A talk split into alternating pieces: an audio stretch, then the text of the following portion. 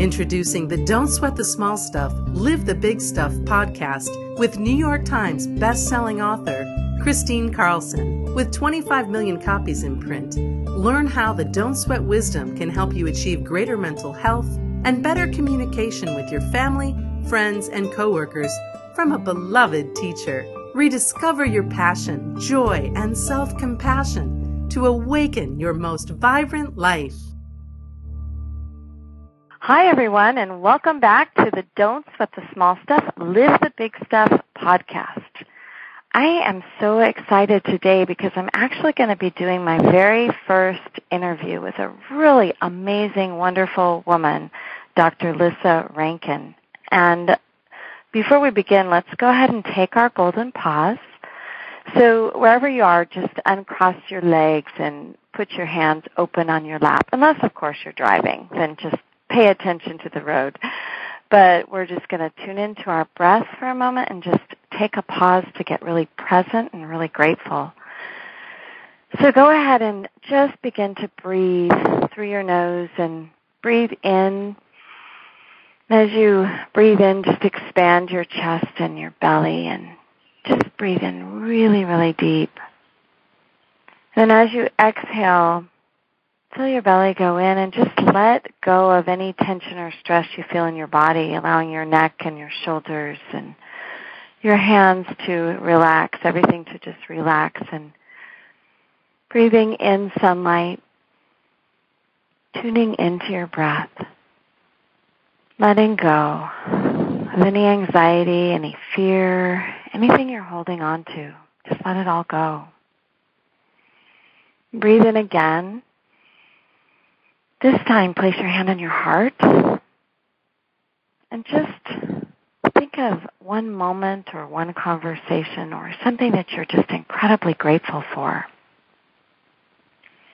And spend a moment just feeling that complete sense of gratitude.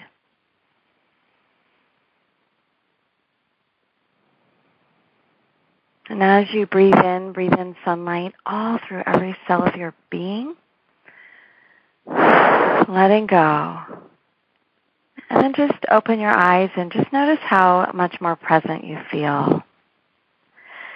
So in one of my last podcasts for the New Year's message, I'm sure you'll notice that or remember that I talked about Joseph Campbell's work in the hero's journey. And I had watched a film documentary called Finding Joe by Patrick Takaya Solomon. And I was just so blown away by really learning in that documentary about Joseph Campbell's work about mythical story and about the hero's journey. And, you know, what was fascinating to me is that I realized that in my own path and in my own life, somehow that mythical hero's journey had also penetrated my consciousness, and that certainly that had so much to do with the way I healed after Richard died. And it, you know, it just fascinates me because so many of my friends who are thought leaders and people who have been through, you know, some pretty severe obstacles and severe tests and challenges and what we call initiations, they too chose the hero's journey. So I summarized that for you in that podcast just in my own summary. And what's really cool is today we have a real true hero that's going to be speaking with us who also has had her own experience with what the hero's journey means to her. And she's written this incredibly beautiful book called The Anatomy of a Calling. Dr. Lissa Rankin is the author of the New York Times bestseller Mind Over Medicine and The Fear Cure.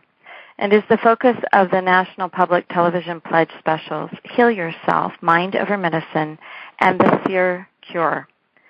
Dr. Rankin is also the founder of the Whole Health Medicine Institute, where she trains physicians and other healthcare providers about the intersection of science and spirituality and the 6 steps to healing yourself alongside other pioneers in the field of mind-body medicine.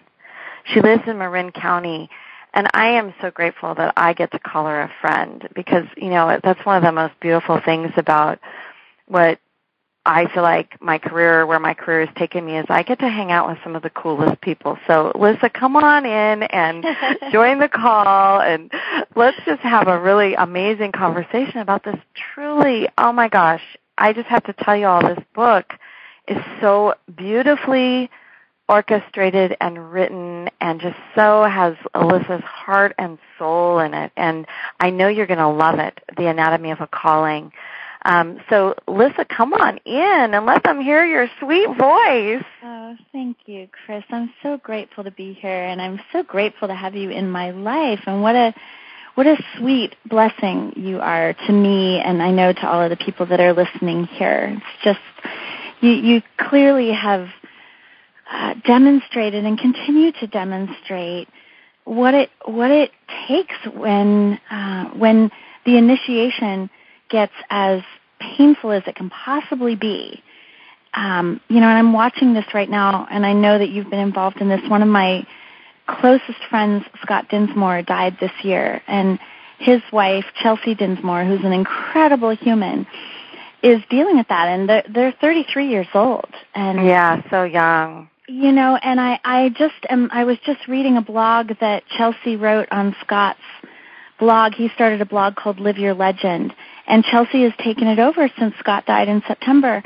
And I just am watching her with like so much awe of the resilience of, you know, what does it take for a woman to go through losing the love of her life who's been in her life for 13 years. And like, instead of following the path of, you know, getting stuck in the story of loss and grief, and instead of, you know, becoming an addict or like, you know, suicidally depressed or any of those things, to like have the courage to feel all the grief, to feel all that pain, and not to let it disable her. And I see how you've done that too, Chris. And it is, you know, one of the things that I am finding that I want to talk about when I'm talking about this book is the difference between the hero's journey and the heroine's journey. Oh, I love that. I'd love to hear what you have to say about that.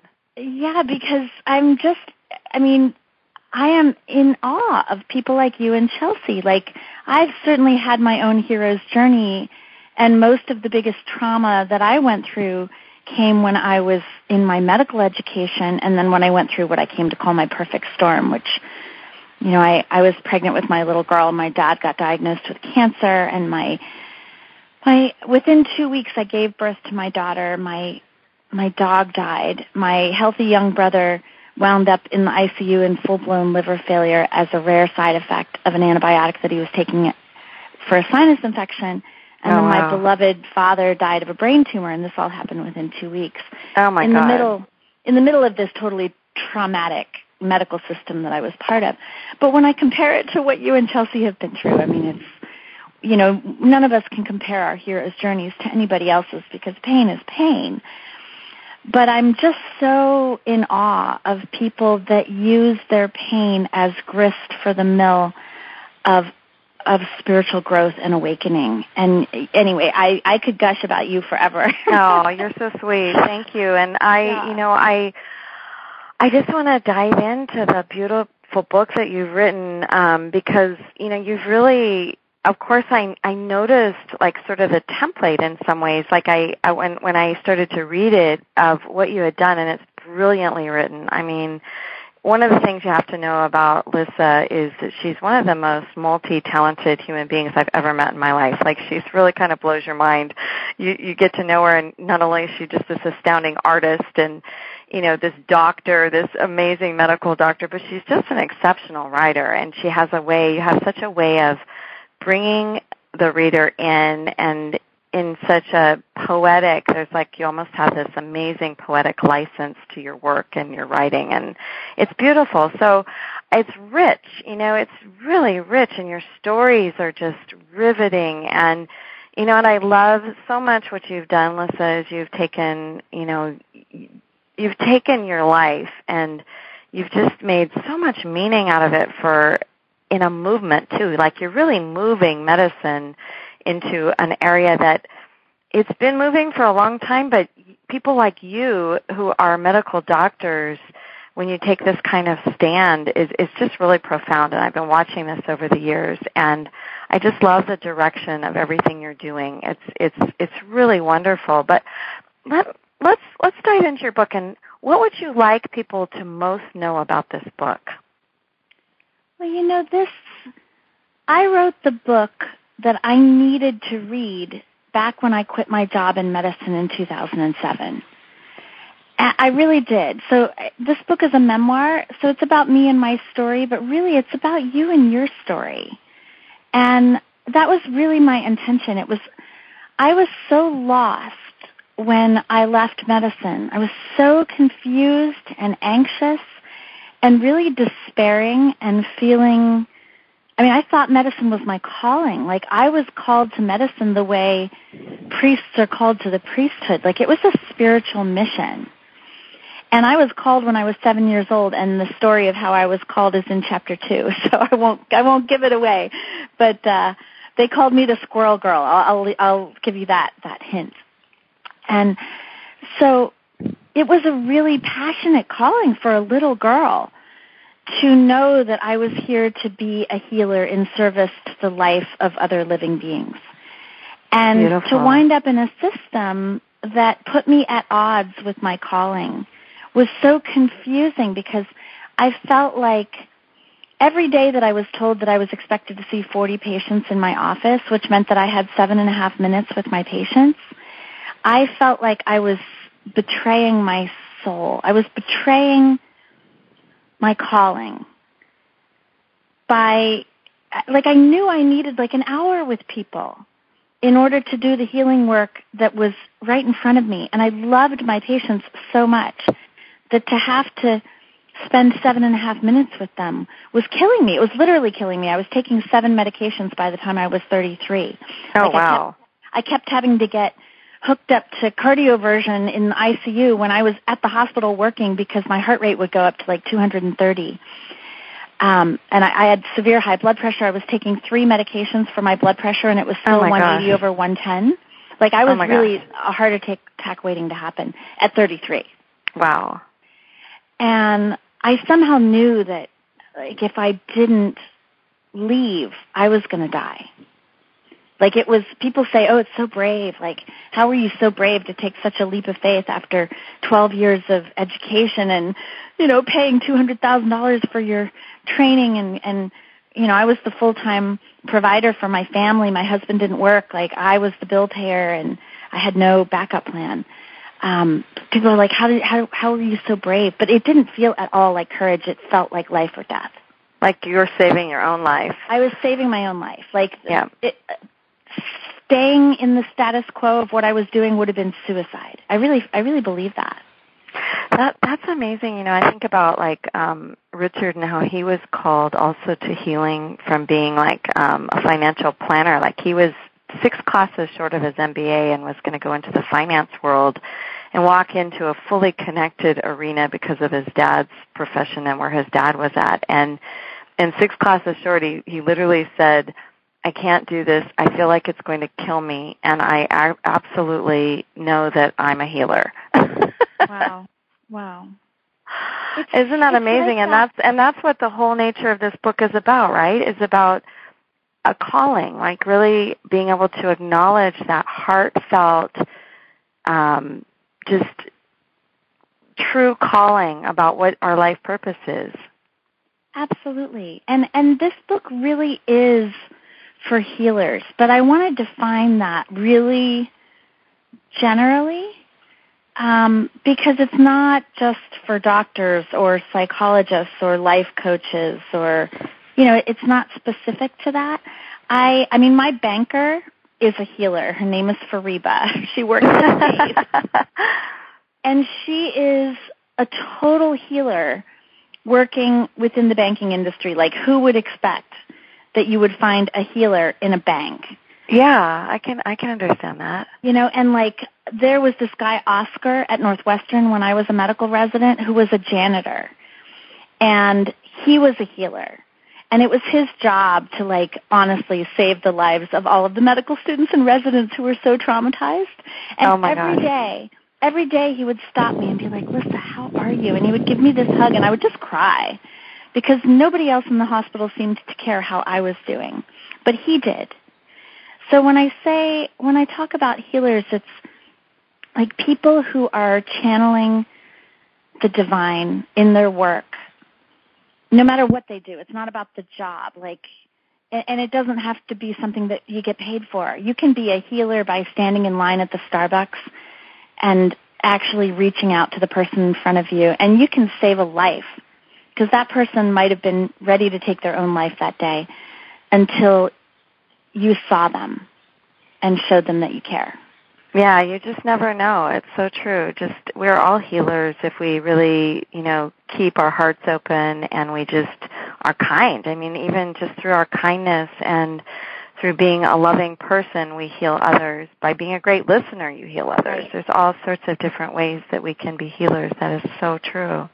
Well, you know, in the introduction to The Anatomy of a Calling, which you can actually read the introduction, you can download the first chapter free at theanatomyofacalling.com. But in the introduction, I talk about what Martha Beck calls the team.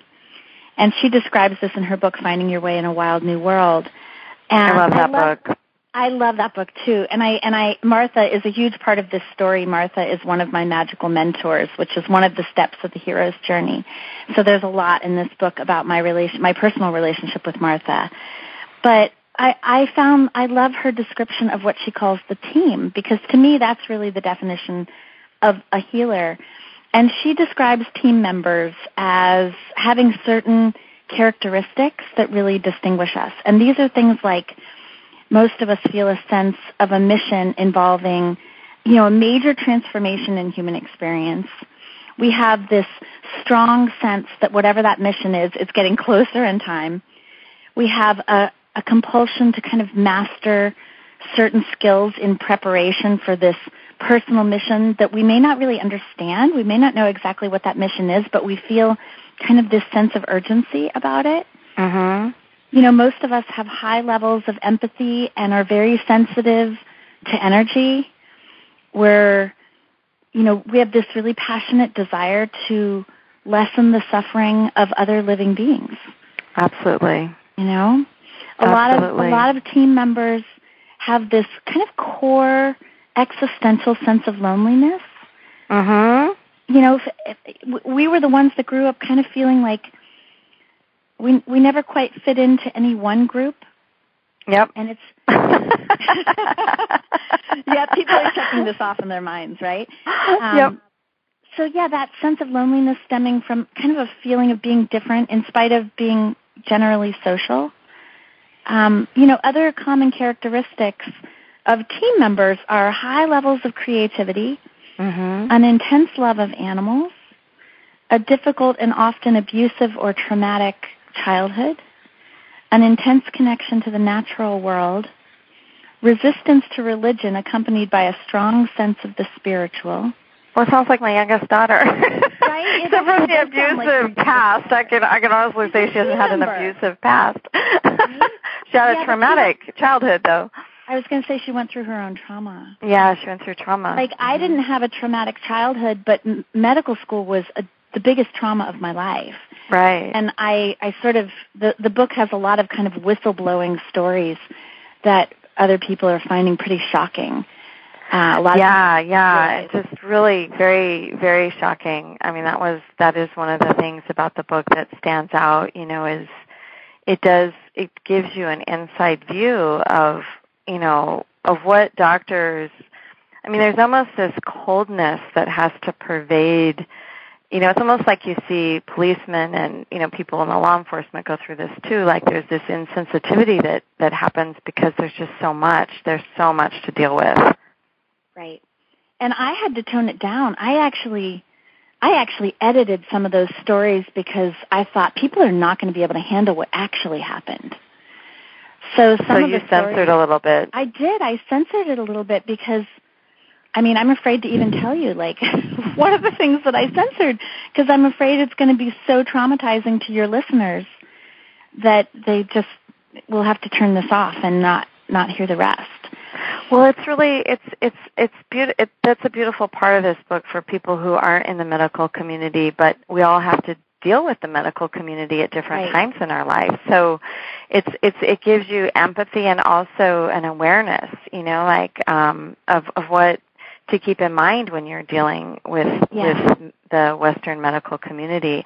The one thing I have to say I love about what you've done here in this book, because it is a memoir, but Lissa's made it even more valuable to you, because she's got these, at the end of each chapter, she's got the hero's guidepost and the hero's practice, and these are amazing. Like, I love every single one of these, Lissa. They're just beautiful, and they go so well with each chapter, and it's such a really wonderful, amazing thing to add to a memoir, because it does make it so rich for the person, and it'll bring you right into how you do what she's done, you know, which I think is often such a hard thing about memoirs, is that so much of the time it feels like, well, okay, she did that, but how do I do it? So that was really brilliant. I love how you did that.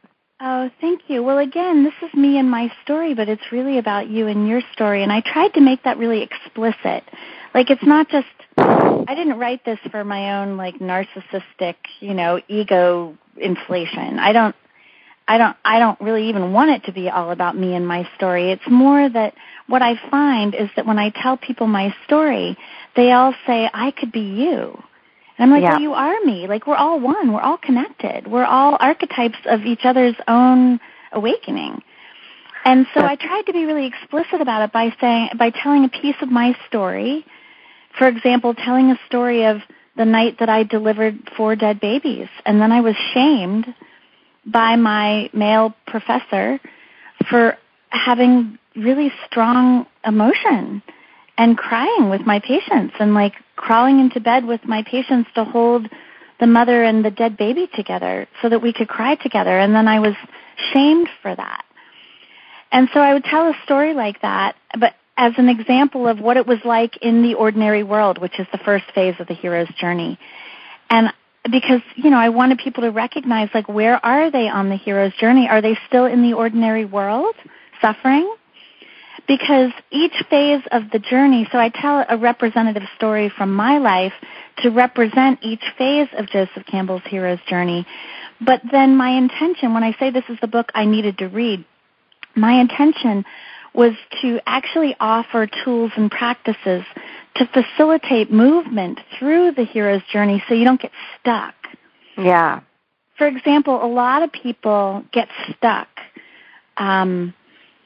where they've been in the ordinary world, and then they get, the first part of the hero's journey is the call to adventure, where they receive the call, like the phone rings with these intuitive instructions from your inner spark that tells you, here's what you're here on the planet to do.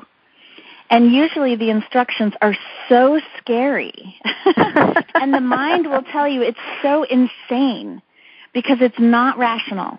And it often completely violates what the culture tells you a good life is going to need. Like, you know, the call comes and it means giving up your security, letting go of your sense of certainty and diving into the unknown. It often means a financial investment or letting go of your financial remuneration, like quitting a job.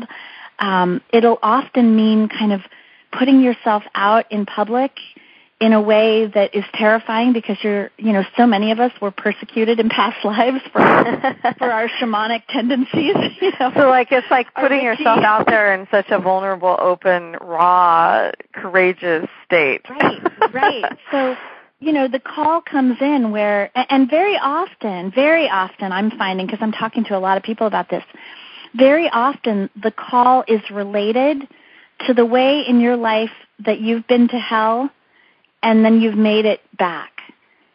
And so often people's calling is like I went to hell through the medical system and selling my soul in my medical practice. And then I quit, and I found a way to come back into the essence of my true calling as that true healer.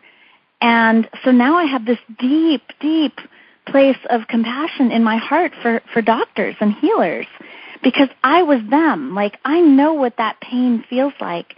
And now a big part of my calling is serving those who are where I was in 2006. Wow. Yeah, that's incredible. Right. And helping you, them choose the hero's journey. Right. So for you, you have been to hell. You lost Richard. And now, a big part of your calling has been this, deep compassion and passion for people who have lost a loved one. Yeah, absolutely. And just for people to, understand, so much more about embracing grief and how to rise up and go through the process that you need to go through. But life will begin again, and it does, and you'll find deeper meaning because you've been through what you've been through. And right. Yeah, and I completely understand that. And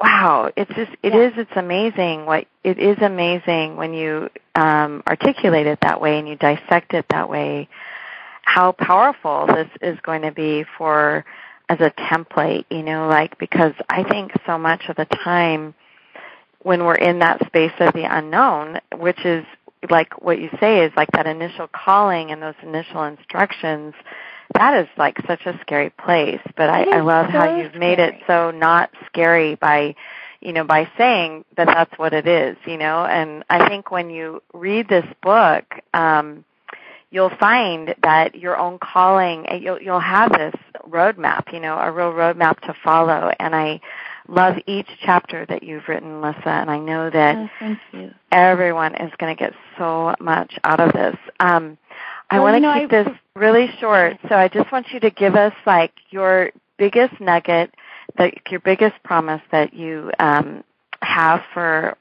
the listeners on this podcast today, and then I'll repeat how they can find your book and so forth. Well, I guess let me just briefly contrast the hero's journey to the heroine's journey. I'd love that. Because I think there's deep wisdom in this, and this is a frame that I learned from Anne Davin, who's the depth psychologist that works with me, and she's amazing. And she created, so Joseph Campbell has the sort of traditional kind of masculine paradigm of, how to go on this journey. But, the way Anne frames this is by saying that the hero views humans and the divine as separate, but the heroine, there is no separation between spirit and matter.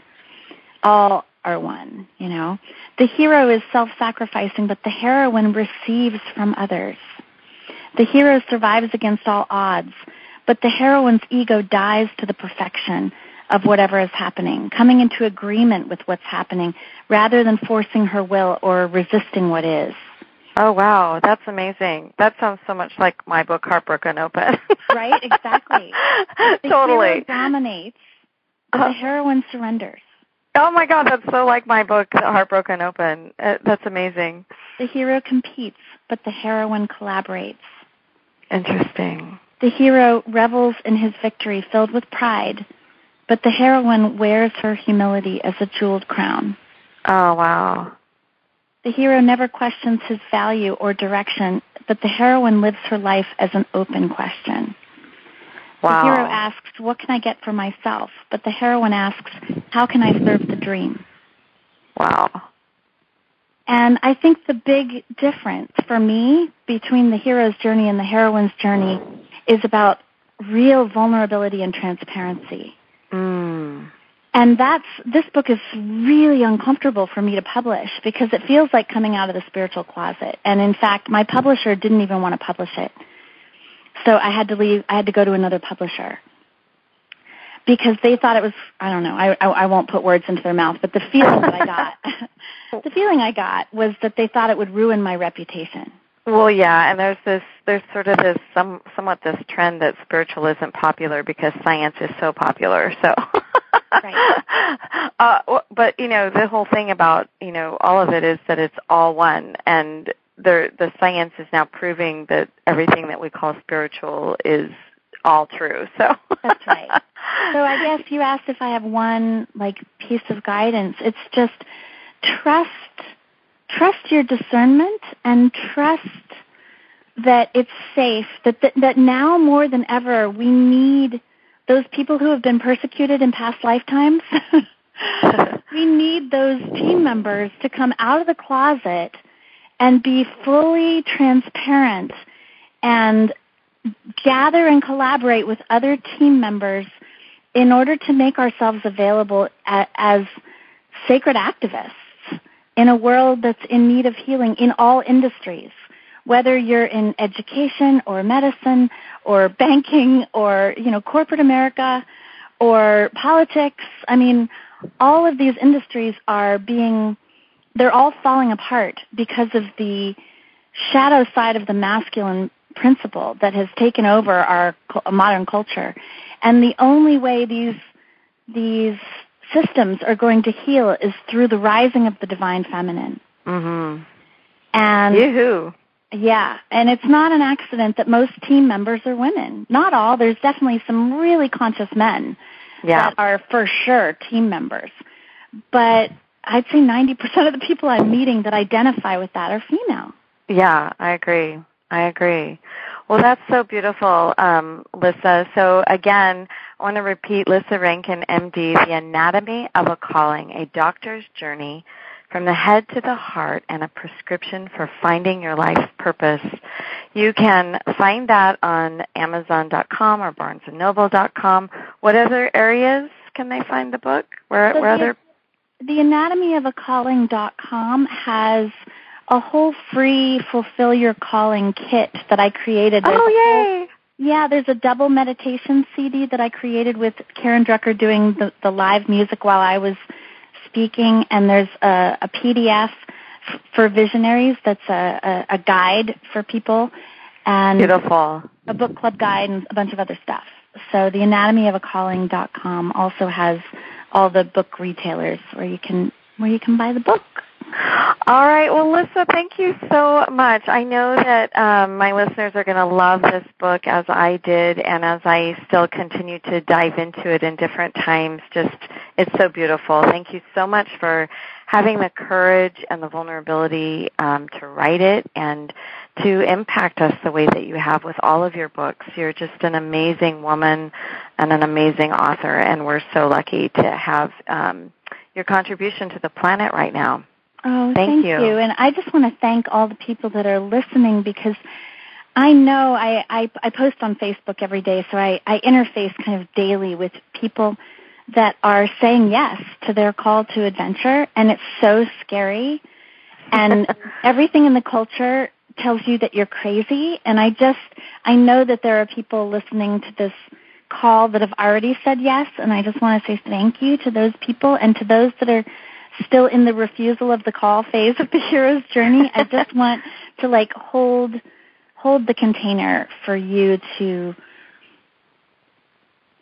say yes when the timing's right and to be really gentle with yourself until that time comes. Yay. And you're going to be launching a new podcast, is that right? I am. Yay. I'm really excited. I know, podcasting is so much fun. I know. I'm going to do my first podcast with Anne Davin, who's the one that created The Heroine's Journey. Oh, how fun. Oh, I can't wait to listen in. I cannot wait. She's brilliant. What's the podcast going to be called? It's going to be called The Anatomy of a Calling. Oh, great. All right. And it's going to be all about finding and fulfilling your calling. I feel so blessed that I am an amazing person magnet. Look, I've got you, Chris. Well, you are an amazing person magnet. You know everyone. That is for sure. Person magnet. They all come to me, and I think that's awesome. Well, you're going to have an amazing podcast too. And so, anyways, I just want to thank you all for listening in today. Come back and listen again, and have a great day wherever you are. And Just enjoy this new year. This is such a special, wonderful time to embrace the new, let go of all that other stuff that you want to let go of so that you can make the most vibrant year yet. Thanks so much. Bye. Thanks for listening to Don't Sweat the Small Stuff, Live the Big Stuff with New York Times best-selling author Kristine Carlson. Visit ChristineCarlson.com. to receive 30 days of Don't Sweat wisdom delivered to your inbox. And remember to subscribe to this podcast now to receive Don't Sweat wisdom from Chris every week.